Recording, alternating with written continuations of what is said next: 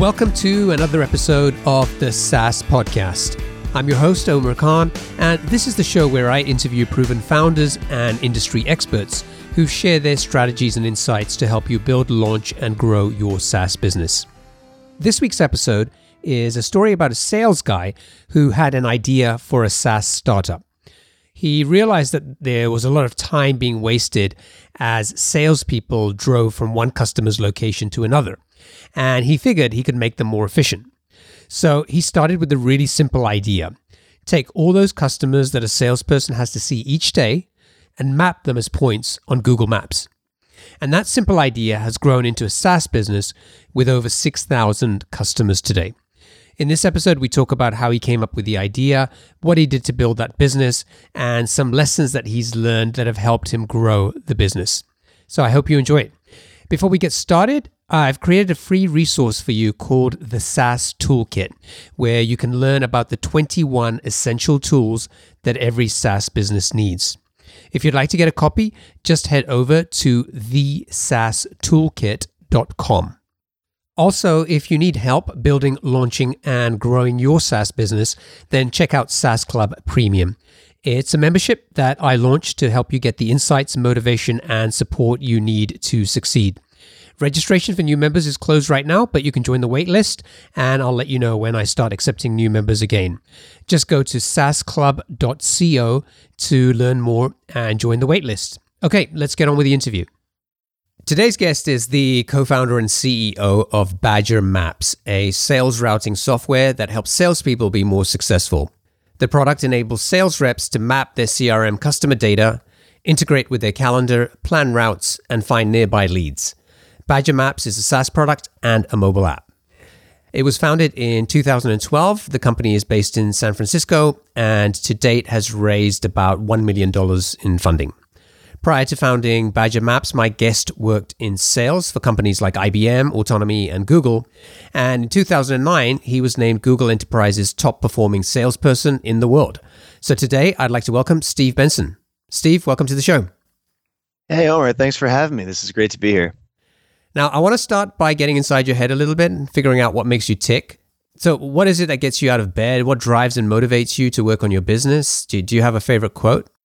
I guess more than anything, I really like uh, building a team that's working together to solve a problem that a lot of people have. And I love talking to the customers and hearing how we've helped their business and hearing them say things like, oh, yeah, I'm selling 20% more because of, of your product. And we help a lot of small businesses and I get we have Fortune 500 companies too, but I think it's those small and medium sized businesses that like really appreciate us solving the, these annoying problems for them. I think that those relationships are probably the, the, thing that get me out of the bed the most. And then and then working with the team that that we've built, it's a very close knit team and kind of very uh, mission driven to solve these problems. And and we have we have a lot of fun together. It's about the people for me. My favorite quote is by uh, Teddy Roosevelt. It's a pretty famous quote, I think. It's a little long, so I won't I'll shorten it down for you. But basically, it's he starts out like, "Oh, it's not the critic who counts. The credit belongs to the man who's in the arena, whose face is marred by dust and sweat and blood, and that man keeps coming up short again and again. But with no effort or error or shortcoming, you can't do anything. You know, basically, there are people that are going to do things in the world, and uh, that's how you uh, how you achieve things. And, and there will always be critics of, and people saying oh you can oh that's not going to work or and the whole point of the quote i think at the end was he talks about how like the people who are critics of the people that are actually in in the arena in the ring he's kind of making an analogy to boxing or, or some kind of fighting. The critics of those people never know victory or defeat. If you're in the ring and you're winning or losing that's what life's all about. All right. So I, I, gave the audience a kind of an overview of Badger Maps, but it would be great to kind of hear in your own words. Tell us uh, about the product. What is it? What does it do? We help field salespeople do a variety of things. So, you know, when I say field salespeople or outside salespeople, what that means is is the type of salesperson who goes out and meets with their customers face to face. So they don't work in a store and have their customers come to them and buy clothes, for example, or they don't sit in a call center on the phone and call out to their customers to interact with them that way. They go to their customers, and this is really common in pharmaceutical or med device or people that sell beer to bars or dentistry tool to, tools to dentists or tires to tire stores, et cetera, et cetera But these face to face salespeople that need to go out and meet with a whole bunch of customers, we do a bunch of things for them to make their days more organized, help them focus on the right deals, to make the most money, sell the most stuff, build out their day and their schedule. We have a routing tool and scheduling optimization tools and a bunch of visualization things to help them stay focused, be efficient, and uh, there's a whole bunch of things that they were doing kind of by hand with maps and calendars and figuring out who to focus on the right people and, and we're kind of put that all into one one application that works really cleanly and is on their mobile device either their you know tablet or uh, or phone. It's basically uh, we help them do more stuff in a day with less effort type play. For people who aren't familiar with field sales or outside sales why do they need something like a badger maps? What is the problem that these people would, would sort of experience or ha- have been experiencing before they were using a product like this? These folks are super mobile. Like imagine yourself as someone that sells some kind type of tooth cleaning tool to dentists or beer to bars. You cover a territory, so maybe you cover the Bay Area and you work for a company that makes the beer or works, you know, makes the equipment and your job is to go out and meet with the thousand dentists or the you know there's I don't know how many, I don't even know how many restaurants there must be in the Bay Area, but 10,000 restaurants who could serve beer. And your job is to interact with the, the decision makers at these places to maximize sales of your company's product into this area. So, how do you determine who to focus on and who to see, who to spend your time with in the next week, month? If you are this person that has these thousand dentists or 10,000 restaurants, it's very hard to focus in given that it's different than just creating a list where if you were just calling them on the phone you could just have a list of okay i organized them and sorted them and this is the order given these characteristics who's the most important.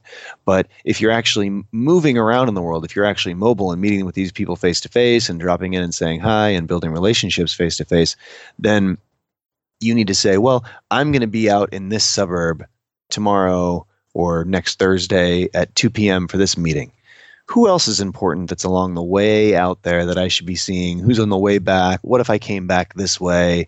And how does that change what I should be doing these other days of the week? And they kind of have to design their whole schedule and where they're going to be geographically or, you know, on the map. And they have to do this all the time. And historically, they've had their data in a system.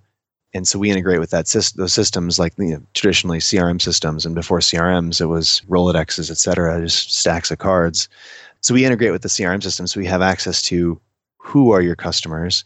We built the thing on top of a map so we know where they are and we can show them to you. And then we give you tools to manipulate them and figure out, okay, who should I focus on? And then we give them tools to build a route, schedule out their day, um, things like that. And they always had to do this, right? I mean, 50 years ago, there would be a sales rep, and he's like, "These are my these are my leads. It's on the stack of cards. Here's the map that I'm driving around in my car, going to see them, and here's my little calendar book. I'm figuring out where I'm going to be when." And they were just doing all this stuff in their head. And for nine to 35 bucks a month, depending on which version of our product they get, we do all this stuff for them in two seconds with a computer program. How did you come up with the idea for this product? I was scratching my own itch here. I mean, I, I, was my my whole career has been in field sales, and my last gig was at Google, and so I was working with the Google Maps API product, and so I was kind of selling a thing that I was like, oh, if this was you could use this as a platform to solve a problem that I have. Now, I, I wasn't the exact user, I guess that that I would say ended up being the type of person that we, we've really helped the most. Because I, when I was at Google, I was, you know, I was meeting with customers face to face, but like a big day for me would be like two meetings in a day would be a lot, right? Like I wasn't like really if you're selling stuff to dentists or restaurants, you're having eight meetings a day. But I was I would fly into um, Kansas City, meet with one or two people about you know during the day, and then fly back to California. The problem that I was solving was is useful for someone like that. Like if I had gotten a third, if I had been organized enough to get a third meeting, that would have been great. But it, w- it was really a lot less about the as long as it was like a good meeting and focused and like you know the right type of person to be meeting with and stuff. And just knowing where everyone is around you i could I, I could have filled up my schedule and done a lot more right? But if you're doing eight meetings a day and driving around like there's a lot of inefficiencies in the process that it's pretty easy to get a 20% bump in efficiency and therefore a 20% bump in how much you're getting done. And and that's really at the core of what we're doing right? We're helping them someone, and this is all measurable because these guys all track their miles and they track their sales, so they can say, yeah, I've started using this product, and I now I'm driving less, but I'm getting more meetings and I'm getting more sales. And so they we we've surveyed people, and it's like they drive 20% less, and go figure, they get like 20% more done, and they get like 20% more sales.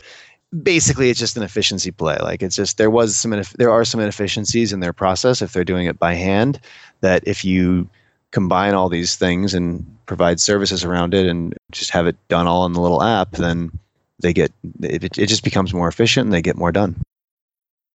Okay, so the basic idea that you had was you're you're in you're at Google, you're in enterprise sales, you're going out and selling Google Maps.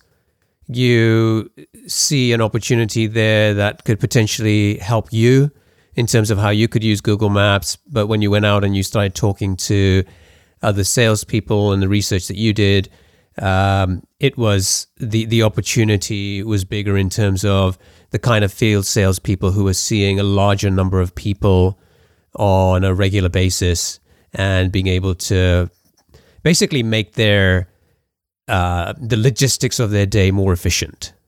Exactly. That that is exactly right.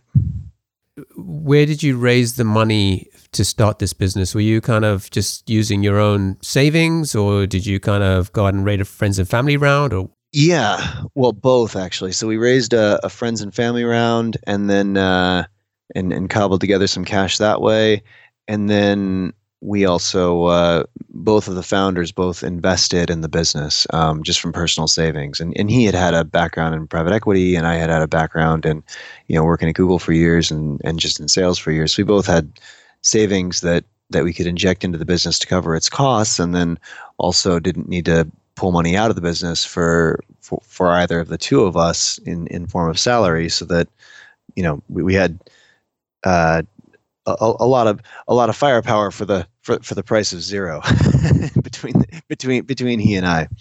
Now, how long did it take you to get the first version of that product built and in market?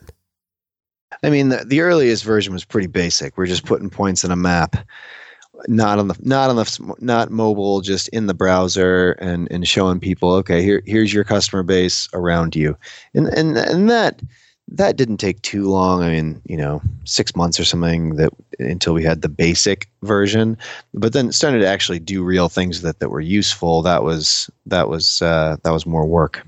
So after six months, you've got You've got basically a web app which people can take data and you're you're taking that customer information and mapping it, presumably using Google Maps API. Mm-hmm. Did you start charging for the product right away? Yes, yes. From day one, we charged.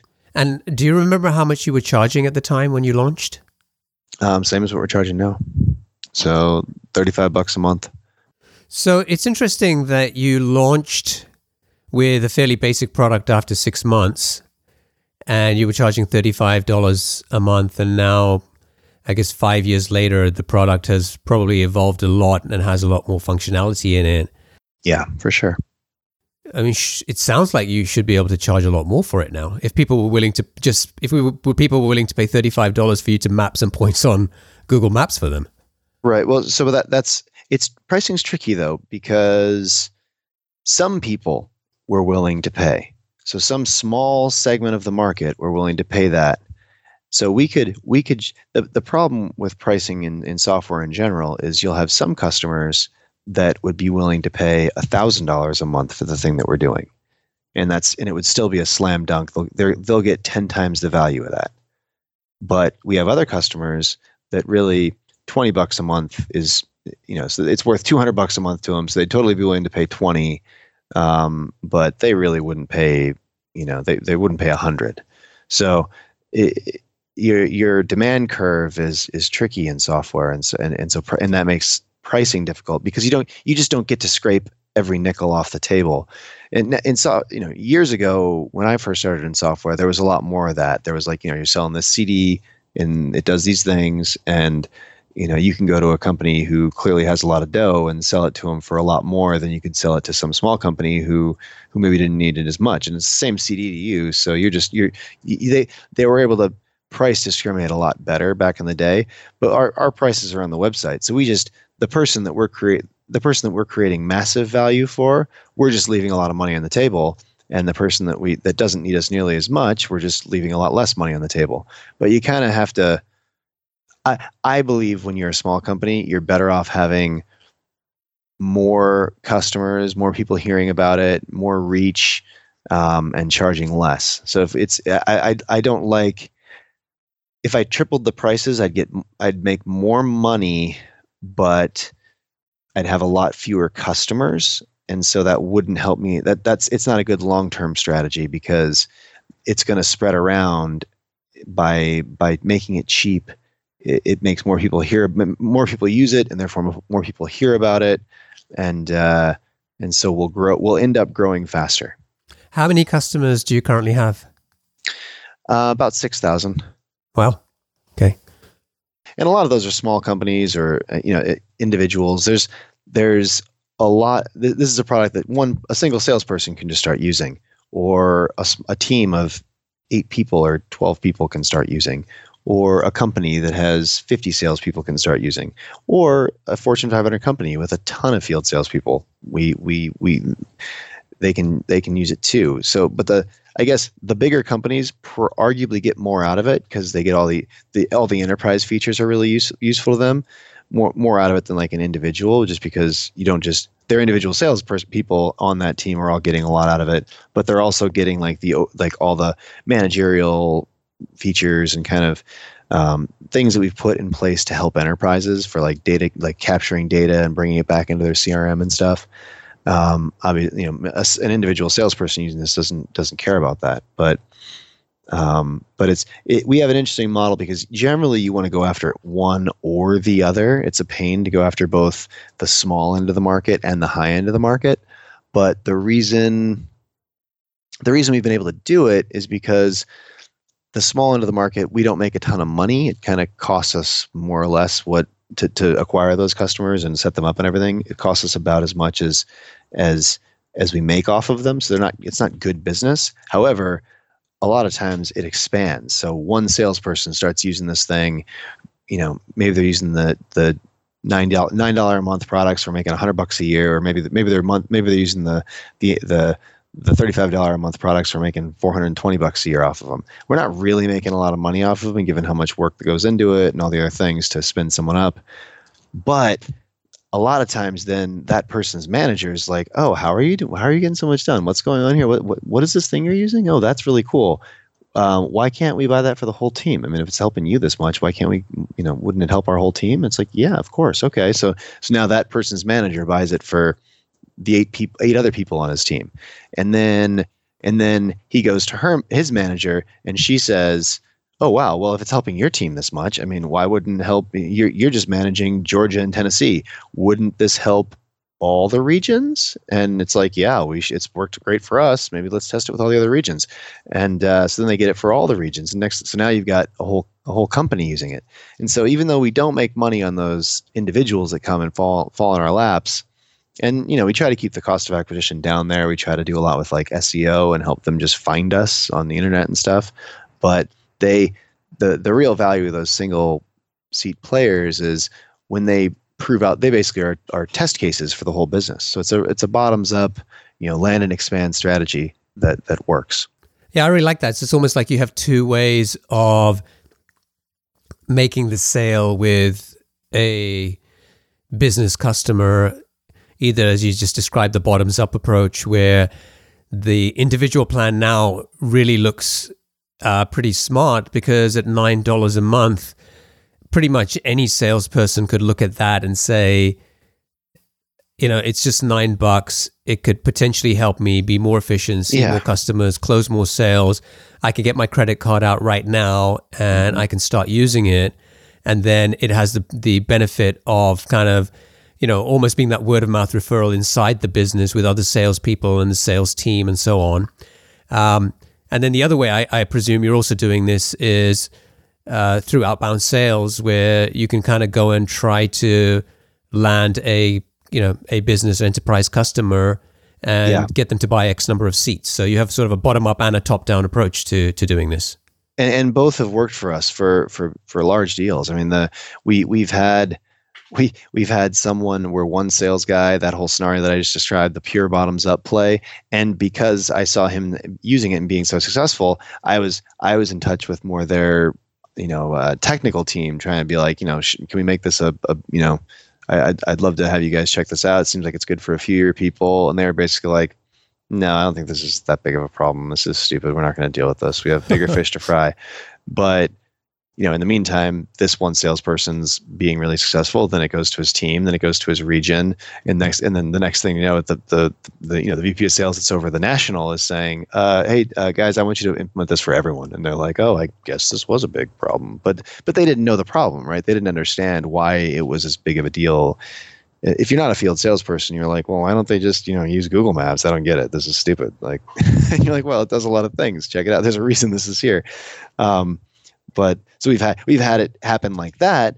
But then we've also literally had a company where it was literally the CEO that was that was like. Uh, I think this is a problem. I, I, like he was doing ride-alongs with the reps, and he's like, "This is a problem. There's got to be a solution to this." And they found um, one of our competitors, and uh, I, I, think he Googled it. He found our one of the, one of our competitors and told his uh, told someone on his sales operations team, "Hey, get this. I want it. I want it up and running. I want it in everyone's hands." And so they they buy the thing and uh, and and put it start trying to put it in everyone's hands. And they had some some a rough time with the scalability side of it, and uh, and with doing it for with such a big team, they were kind of you know it, it just wasn't you know it wasn't as enterprise focused as it would have needed to be, and uh, and so they they then that person, that the person on the, the team that was deploying it on the ops team, they they Google around to figure out, oh, is there who are, who are the competitors of this thing? What else is out there? Um, have they have they dealt with these enterprise level problems before? And and so he he get, he gets on the, he gets on the phone and literally like it it was uh, you know some, someone who answers our phones like comes up to me and she's like um, there's like uh, there's someone asking for for like for a you know, this it was I forget what it was like a 300 seat deal on the phone. Yeah, I think they should maybe talk to you. And this we're, we're still a pretty small company at this point, so I was like, yeah, okay. I mean, I'm through obviously, and the deal closed literally. Uh, it was like nine days later. And so that nice. that's an example of it going top down, and you know, which obviously compresses the sales cycle, and that's fantastic if you can have that level of um, high level, uh, top down, high level um, air cover. Certainly takes a lot longer to organically spread around an organization. That took that literally took a year to from when that first salesperson had bought it till the whole company had gotten it. So, but but but both work. I mean, in the end, you know, both are cutting us six figure checks on an annual basis, and we love them, right? So it's you know, both both, both strategies work. So, if someone is listening right now, maybe they're a founder, they they may be in the process of building uh, the first version of their product, or maybe they've just recently launched and they're in that position where they're looking to get their first 10, 20, whatever customers. And now, now that they're hearing this and saying, okay, outbound sales, what does that mean to me? What kind of activities should I be doing on a daily basis? And, and I think it will vary depending on the type of business, obviously, as well, because you might have somebody who's doing outbound and that outbound basically just involves sending emails, whereas the other end of the spectrum could be they're selling to enterprise and it means they need to they actually need to get out of the building, they need to get their foot in the door and see somebody face to face. But kind of beyond that, what what are some of the steps that that that person could take to start getting some day-to-day sales activity going? Where would they start? Well, it really depends on what are you selling? Who are you selling it to? Who are the decision makers? Who's getting who's getting the value from it? Um, how how much does it cost? Because people buy things at different price points in different ways. If you're talking 35 bucks a month someone doesn't have to you know they don't have to call the cavalry to make cavalry to make that decision. If you're selling something that's a million bucks a year you know you've got to be selling to the selling to power and and and talking to the right people and it's a long sales cycle. Um, so it really depends on on the thing that you're doing and uh, but maybe let's let's maybe think about a, a product that's maybe similar to where you were with badger maps. So so you have a product where you can do the out you can do the outbound but people could also go there and they'd be happy to pay 35 bucks a month to to sign up. Yeah. So so I mean, the the key thing is figuring out, and I guess this is in either of these scenarios, whether you know across across all the different combinations and permutations of this of, of these scenarios and of, of who you're selling to, what you're selling, what the sales cycle is going to be, all these things. The the key is to figure out who needs this the most. Who is who is my perfect customer? What industry are they in? What is their title? You should have talked to 50 people like this already and, you know, 50 people that are like a little slightly different and so you should you're you're already engaged with these guys to get the feedback on the product and what exactly they need, and then the uh, and, and how do you find? I mean, so so you you're you're you've got to engage with these people, and so how do you do that? Well, you get introductions you find them on linkedin you know that, that linkedin is a beautiful thing right? There's nothing cooler for salespeople in the universe ever. Like it's or for people trying to drum up business of, of, of this nature because you can really zoom in. It's like well this is a product it, the, my perfect user is in the med device industry selling these types of devices because because it's you know this is their their business is special because of this this and this or this law is affecting them like this. So they've just they're the ones that need this more than anybody. And the title of the decision maker at that type of company so here are the you can figure out who the 100 customer 100 companies that are like that of the right size just the perfect company that that you that you're creating this thing for. And then you can turn around and go to linkedin and figure out oh well this is the person at that company who is doing that exact thing. So and and then you can ask yourself well who do i know that can introduce me to someone at this company? And linkedin shows you that too right? So you can get introductions to these people. You can reach out to them directly through linkedin. You can figure out their email and email them directly. You can just call them directly. You can call the company and and uh, and ask for them right? And and and if you if you are solving a specific some if they really have a head wound and you are really solving it, then they will take the call. The second they're like, "Oh, you're going to try to solve this issue. This is my issue, man. I I can't sleep at night because of this issue. This is my biggest problem." Um, hmm. So you, you, if if that's the case, they'll return your call. They'll they'll get on the phone with you, and you're asking. A lot of times, you're asking them for feedback. You're kind of describing their exact problem and saying, "I'm trying to solve this problem for people like you with technology." And uh, I, I'd love to just pick your brain for 15 minutes to see exactly what you would want such a solution to look like. And they're like because of your expertise in the area. And they're like oh well i want i really want this solved. I want to hear what this guy has to say. This is a big this is a big problem for me. If if they won't get on the phone with you then it's not a big problem for them and they're and you're you're you're barking up the wrong tree. And is that the approach you took in the early days with Badger Maps, like you were reaching out to these people and, and kind of focusing more on getting feedback than trying to make a pitch. Yeah, yeah, because you want to understand it, and, and and you don't have a thing to you don't have a thing to pitch yet anyway, and so you're you're kind of getting their feedback, and then you're saying, okay, well, I I'm, I hear you. This is what we're going to build. When I build it, would you know when I build it, if it if I can show it to you and let you try it and it works and stuff, would you buy it? Um, and that's a key. That's a key answer. It's a key. It's key to ask that question because people will tell you your baby's pretty all day and say, "Oh yeah, this is really cool. Oh, I, I I'm so glad someone's looking at this. Very very cool. Oh, would you buy it? Oh no, I wouldn't buy it because of X Y Z. You you have to understand that X Y Z, and and you, you have to like so so you you should be talking to way more people like this than than anyone understands. I think that's that's one of the keys to getting one of these companies off the ground is. you you've got to solve a problem that a lot of people have, but now you have to start talking to all those people to let them know the solution to this problem is coming and and you get to play a part in what it's going to look like and give me feedback. And frankly they all ask for the same things anyway right? If you are solving a big problem that a lot of them have they're all like oh i would love it to do this and i would love it to do that and i would love it to do this. And you're like that is exactly what we're building. So I'll circle back to you once it's built, and then you circle back, and a good chunk of them will will actually eh, certainly if you if you actually ask the questions right and got got truthful answers out of them, they'll they'll buy it. And and once you had launched the product, how did that approach change when you when you sort of reached out to new people?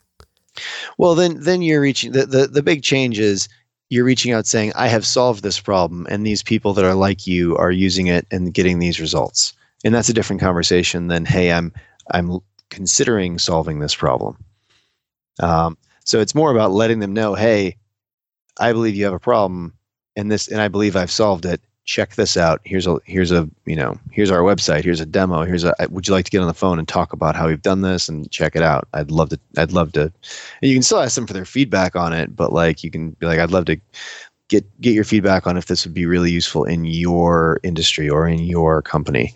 And if if you are solving a problem, then they want it. Like everyone thinks sales is hard, but if it's all about focus, it's all about figuring out. It is hard unless you're a salesperson. That's a good point. Well, well, I guess I've always been in sales, but maybe, I'm the, maybe I'm the wrong person to ask about this. But it's it's it's all about finding the exact right person who really has the a need to have the problem that you are solving solved, and then getting the message in front of them saying, "Hey, you have this problem, huh? Well, we solved it." And if that if, if they do have a problem, and if you have solved it, then they want to co- they want to talk to you. Now, kind of looking back over the last five years, and sort of from going to going from idea to to the company and, and product that you have today, what do you think was one of the biggest mistakes that you've made along the way?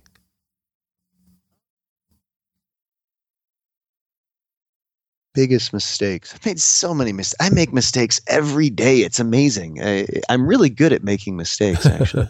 um, so I, the biggest mistakes, I would say, well, I would have liked to have more money available. I could have done a lot more with more money, but raising money is hard, and you got to be, you know, you got to have the right characteristics for you know for someone to really give you a meaningful slice of cash. They're you know they're it's difficult. Raising money is is is is a is its own art. Um, so, but I guess uh, the, the my biggest mistake was probably around not hiring the uh, not hiring the right people. Um, well, hiring the wrong people that were not geared for startup life to, you know, to uh, to to start the business with, and you know, so bringing the wrong people on board early.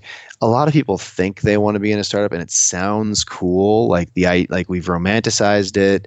Everyone thinks it's great. You know, everyone thinks they're going to be a millionaire. It just it's you know there there are so many great stories and success stories about entrepreneurship out there, and it's um, but frankly, most people, it is not a good fit to start a company. Like they're just they're not cut out for it. They it's it's it takes too long to to get something off the ground. It's too hard. You have to be able to wear too many hats. You have to be you have to be able to put it all on the line and and you know be will you have to there's a very high probability that you will fail and you have to be comfortable with that and that that's that's a real a lot of the people frankly that are that would be great entrepreneurs and and and uh, are really talented people. One problem with them is they haven't failed much. They're they're like they're the kind of people that are like you know yeah I uh, I was always really smart in grammar school, and then I went to high school, and I was in the smart group and got great grades, and I went to a great college, and you know I've always my every you know from from when I was flipping burgers in high school on till now that I'm 30, I've always had you know every boss has thought I was the greatest thing since sliced bread, and and I went to you know graduate school here, and I'm super super smart and super super talented. One problem is that person maybe has never failed at anything in their life, and and you're putting them out there saying, hey let's uh, now you're going to do this thing and give it your and and, and there's a 90% chance you're going to fail and it's going to feel like you're failing the whole time. And by the way you're going to have to work harder than you've ever worked before. And i know you thought you worked hard in that consulting job but that was that was easy man. That's nothing. And um you know and they're, just not geared for how long it takes how hard it is and and the what the constant and ever present stress that it puts on your life, your family, your friends, your everything. And that was uh, that was definitely my biggest mistake in in in starting this business is bringing people on board who, you know, super talented people, and by any means, anyone would look at them and say, "Oh, great hire! That guy's a rock star." But you've got to be a rock star who who's who's geared for for this because most most people aren't. I mean, just just kind of you know with your background and and Google and and you know companies like that. I mean, if I, I don't know if you were, but if you're hiring people who come from that type of environment, um, they're used to a very different type of experience, right? they they're dealing with products that are a lot more mature. They're used by millions of people.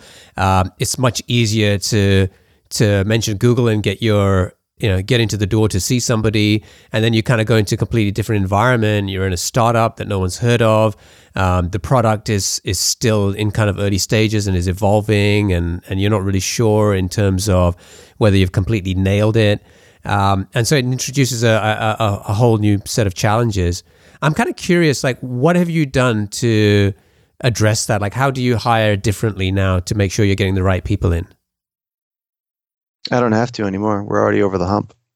The it's it's the first it's in it's getting over the hump that's so hard.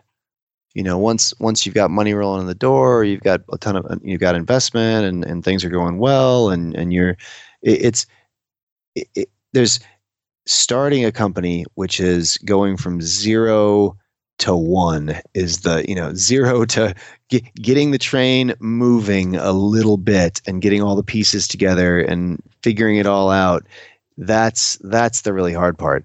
If you're doing a million bucks a year in revenue and you got a bunch of customers under your belt and the product is working 75% of the time that's that's still hard um, obviously when you're at that stage but it's not the same thing as actually getting the train moving. Well, building the train, putting the wheels in the train, and getting and then getting it to move its first six inches. That's that getting it out of the station, basically. That so you know once once the thing once the thing's moving, you know it's you, you don't have to be nearly as picky. And and I, I guess the problem is it's a it's easy it's easy to identify who can be a great employee. It's hard to identify who can be a great founder because a lot of people that it's just it's there. There's so much that goes into it. And and how how big is the team right now? Uh, about fifty people. Wow. So we're we're out of the station, and the and the train's uh, the train's been moving up the hill.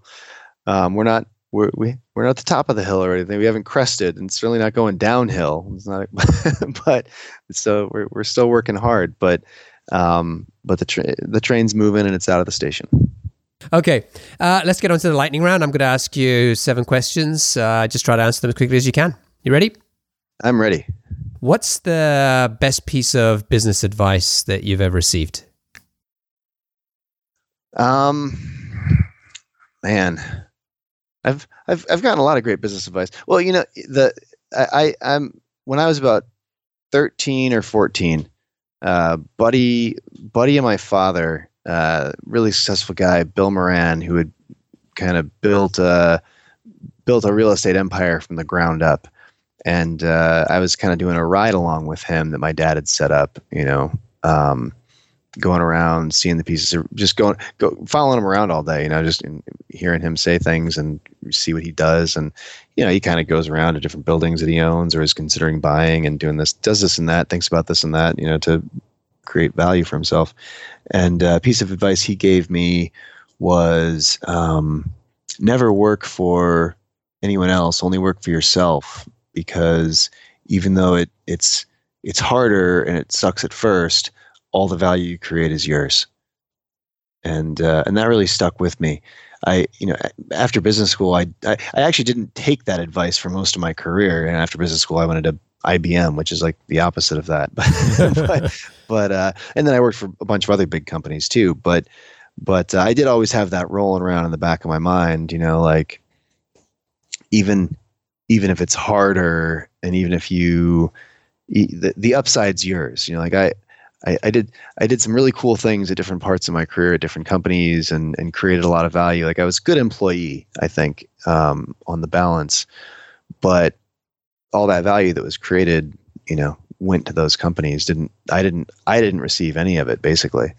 Um, although I, I, did get some pretty trophies, but you know, it's yeah. like it's like I made you ten million bucks. So thanks for the trophy, man. you, you you know it's really interesting because at um, probably at the age of eighteen, I knew that I wanted to be an entrepreneur. I wanted to do my own thing, and yet I spent the next twenty years working for companies like Disney and Microsoft, right? So it's kind of funny how uh, it's so easy to um, you know, maybe not take the path that you intuitively know that you want to kind of take. Yeah. But, you know, some of us take longer to get there than others. But uh, let's keep going. Yeah. And you've got to have the right idea and you've got to be at the right stage in your life. I mean, you know, it's there, there's, there's a lot of, I'm not a guy saying, "Hey, you've got a sweet job, sweet gig at Microsoft or Disney, great companies to work at, Google, whatever, you know, wherever, wherever you're, there are a lot of great companies in the world, not just the big ones. I think there's a lot of great small companies. If you've got a great gig and you're thinking about, you know, jumping, jumping out of it and starting something, I would always advise people to think twice and three times and maybe 10 times because there's a very good chance that risk adjusted, you're better off where you are. Yeah, it's true. Like, I, I think I think people romanticize starting companies, and it's it's uh, it's eight to twelve times harder than than anyone can imagine if they haven't done it. Yeah, and a huge emo- emotional roller coaster as well. Yeah. Uh, okay, let's keep on going. So, what book would you recommend to our audience and why? Um, I guess it depends what what uh, what you what stage you're at. Um, I'm reading a book called Tools of Titans by Tim Ferriss, and that's kind of a cool book for anybody to read, I guess. Um, just kind of ideas, and that he he he does these long interviews with really interesting people, and uh, and he tries to pick out what is interesting what what are they doing different what tools are they using what are the what are their secrets kind of what makes them tick and then he does a little little brief you know so the whole book is just a whole bunch of little brief things talking about you know these things that he learned from these quote unquote titans.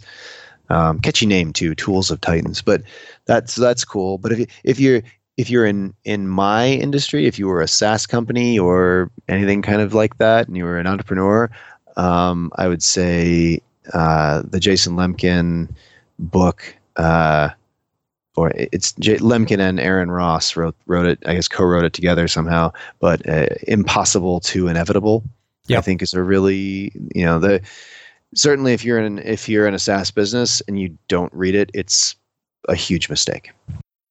What's one attribute or characteristic in your mind of a successful entrepreneur? Grit. if you, I mean, if you if you can't trade trade body blows with anybody, you're going to be in trouble.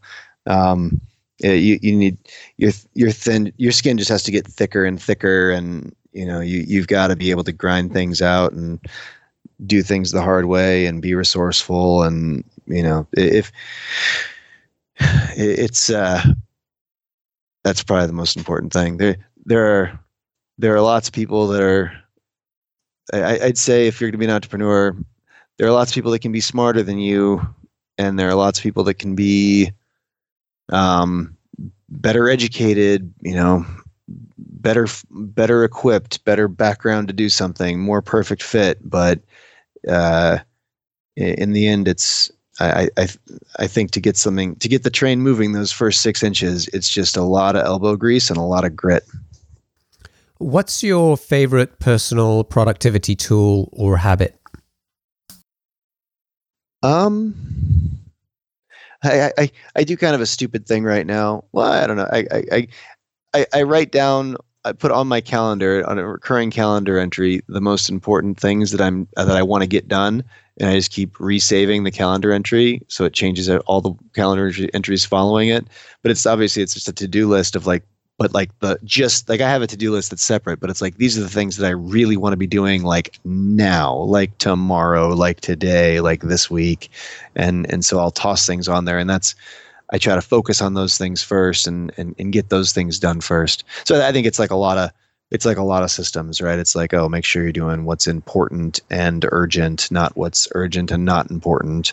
Eh, you know, do what's important and not urgent before doing things that are urgent and not important. But that I kind of I kind of so I have that framework in my mind, and I put the things that are really that I really really want to get done right away, like you know, on that list, and and it, and I just I'm always accessing it and changing it. I mean, you could do it any you could do it in a Google Doc, you do it anywhere, but I just like leaving it on my calendar because it's uh it like I have it in the beginning of the day and I've got it in, it's in red staring at me so I try to like jump on that stuff first and just I just keep updating it. What's a new or crazy business idea you'd love to pursue if you had the extra time? Oh, Um, I have a lot of ideas. I just I always tell friends that are I know are kind of snooping around the entrepreneurial uh, world. I always just like pass them off to them. I'm like, hey, I, here here's the thought. Uh, I'm like I can't do it. I, I I think there's a lot of opportunity around the tracking marketing space right now. Like people spend marketing on a ton of things and I think some of the things they're spending money, money, money on is a waste, and some of it they don't know how good it is, and they should be spending more money on it. And I think uh, just get, figuring out people mis misattribute a lot of their marketing spend. They're like, "Oh, this is I'm spending all this money on this, and it's great. It's totally working. Or I bought this, or I did that. It's fantastic." But it's really hard to dig into the data and actually figure out. I think some things are more fantastic than people realize, and some things are less less fantastic. And uh, and using using tracking tools and data to figure out what's what. I think there's a bunch of cool a bunch of cool opportunities around that space. What's an interesting or fun fact about you that most people don't know? Oh, um, interesting or fun? Um, interesting or fun? So, uh, well, I I uh, I I really like dogs. Um, I uh, that's dogs are interesting and fun to me. I have a I have a Pomeranian, which is like a little fluffy ball of. They're terrible dogs, but they're really cute, and so they're like lap dogs. But so that's I guess that's uh, we have a dog friendly office. Uh, mostly because um, I like dogs. and so, and so, uh, and so I, I don't know. I don't know if that's a very interesting. For, I don't know if that's an interesting fact, but I think it's kind of uh, dogs are fun. Dogs are fun. Yeah. All right. fact. and and finally, what is one of your most important passions outside of your work? Um, passions outside of work. So I guess the uh, I'm very interested in in uh, dogs being pushed separated from their owners because of laws that don't uh, that that people renting renting apartments and stuff are not not allowed to keep dogs. Like people move or something, and now they can't bring their dog to the next place, and so they have to give it up to you know a shelter to be euthanized. That really that really annoys me. So I, I'm I'm very interested right now in in uh, the legal landscape that allow that and and what what people have as rights as renters to. Uh, to be able to keep their to be able to keep their dogs. That that's that's interesting to me. All right, cool. You made it through the lightning round. Oof, that was intense, man. Blister. totally, Blister. a lot of a lot of pressure there. okay, Steve, thanks for joining me um, and sharing your your story of of Badger Maps and and also um, you know your your expertise around sales and and hopefully um, you know some insights that you shared will help somebody listening in terms of uh, taking their SaaS business to the next level. Um, if people want to find out more about Badger Maps, they can go to badgermaps.com. Badgermapping.com. Yeah, I, I realized that because you, you own badgermaps.com, which redirects to badgermapping.com. Yeah, well, that's because we uh, we someone else owned badgermaps.com and we had to get the trademarks and stuff before we could and then we could take it from them which is a pain but uh, we did that but now we haven't actually flipped over to using the right domain but we'll do that eventually. Just google badger maps if you're looking for us. And, and and badger and, you, and i'm easy to find. I mean I'm, I'm on linkedin and stuff. I if you just can you just look just google steve steve benson badger and i'll come up um, but uh, so that's that's how to find the company and how to find me. And if if any of your listeners are are field salespeople or um, you know a lot of times uh, a lot of times entrepreneurs need to need to do some things like this to get the ball rolling. Like they need to be field salespeople for yeah. a little while. Like they actually go out and get in front of people to drum up interest and stuff. So I, um, if that's if if if that turns out to be the case for you, um, just mention the name of, of, the podcast here, and when you when you get in touch with uh, with the people over here that help customers get going, and they'll they'll give you they'll give you two months free of the product. Um, just because I'm always looking to pay it forward for uh, for other entrepreneurs. All right, sweet. Thanks for that. It's great. Yeah, absolutely. Okay, well, thanks for making the time to join me today. Uh, love to hear the story of, of Badger Maps and uh, uh, I wish you and the team all the best in the future. Thanks. Well, this is uh, this has been fantastic. I really enjoyed it. Awesome. Cheers, Steve. All right. Cheers. Take care, Omer. All right. Thanks for listening. I really hope you enjoyed the interview. You can get to the show notes as usual by going to thesaaspodcast.com, where you'll find a summary of this episode and a link to all the resources we discussed. If you enjoyed the episode, then head over to iTunes and subscribe to the podcast. And if you're in a good mood, consider leaving a rating and review. If you're not already in iTunes, just head over to thesaaspodcast.com and click on the iTunes button. Thanks for listening. Until next time, take care.